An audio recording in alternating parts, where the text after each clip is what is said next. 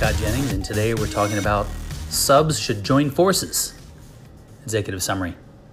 On a project with multiple subs, multiple subcontractors, and let's say you're one of them, implement a winning strategy for claim success by joining other subcontractors. The scenario. So there's a thousand different scenarios to exemplify what I'm proposing here, but let's say your company is a cabinet installer and you're on a new neighborhood being built several homes, 400 homes or so, and you are the cabinet installer. And you've got all the bathroom cabinetry, the kitchen cabinetry, you've got all 400 homes, you've got the cabinet package. And in each of these homes that you go into to perform your work, the kitchens are in a different state of completion. Some don't have the electrical done, some don't have the plumbing done, some the drywall is incomplete, and maybe some of them aren't even dried in yet with either windows or plastic sheeting across the, the openings or anything the impacts to you. So, the impacts to your company might include the following mob and remob costs, excessive go backs, go back to the work because whatever, unbalanced manpower, you man up, then you man down, then you man up, or maybe even overcrowding. By the time you do get in there, there's other crafts in your way and you're just crowded in the work zone. All of these contribute to poor cash flow, decreased profit, and likely an adversarial relationship with the general contractor or the owner you're dealing with you're not alone. As the cabinet installer, you may be thinking about making a request for equitable adjustment, also known as an REA. Because of these losses, because of these impacts, well, here's a little secret. You're probably not alone on this job. You're not the only one suffering from this issue. The other subcontractors likely have similar stories to yours. They're not working efficiently either, and it's not their fault either. The impacts to all. The painter can't paint because the drywaller's not done. The drywaller can't close up the walls because the electrician's not done. The electrician can't finish because his drawings were laid out of the permitting agency. And you, as the cabinet installer, you can't get your work done because this trickle effect, just described here in the last 30 seconds, is impacting your work just because of the other subcontractor's lack of performance. Not their fault in this case. Join forces. So, why not join forces and trying to combat this or trying to recoup losses. So, in this scenario I've presented, there's one common problem, right? It's your client. In this particular case, you know, he or she has mismanaged the job, and the effect on you has been costly. It's been costly to your fellow subcontractors, maybe to the tune of thousands or millions of dollars. So instead of playing into the owners or the contractors, the general contractor's hand, by going against your fellow subs, partner with the other subs Instead of your staff preparing an REA, a request for equitable adjustment, hire out the service to a firm that can represent you jointly and severally. In other words, you know, maybe you and two other subcontractors all decide to hire a firm and say, hey, us three guys or gals, you know, us three subcontractors would like you, ABC company, to uh, help us put together this claim. And if you would kindly, you know, use kind of an economy of scale, if you will, and assessing the work, putting together individual presentations or packages for myself and the other two subs, uh, it'll save time and money for each of the three of you who have to hire someone to you know, quote unquote represent you. I'm not talking about an attorney, but I am talking about professional services.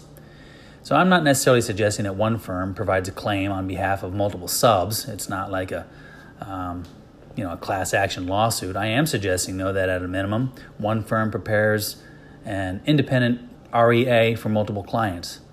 So it's likely that you want your case to stand alone against the, the owner or the general contractor, but there is benefit to you by having one firm prepare this REA for you concurrently with the others. The upside? The upside of doing this, uh, to joining forces with your subs, uh, is that you have an expedited completion of the effort. The staff on your project is likely just too busy running the job because it's so messed up for all the reasons I just stated, they don't have time to prepare this claim.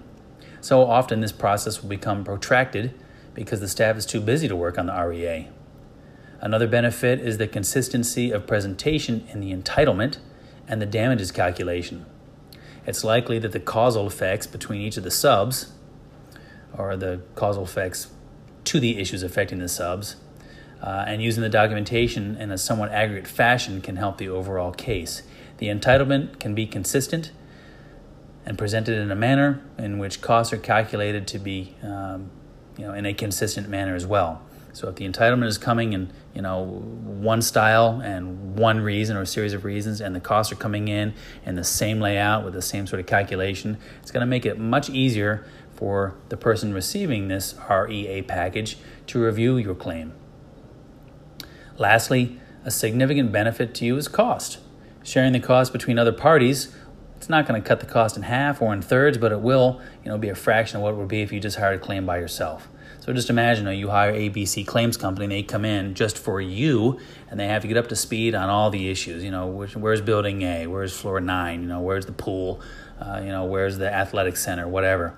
If you end up bringing in one firm who can then help three subcontractors all at the same time, that learning curve, you know, is spread out amongst the other the other companies who need the help.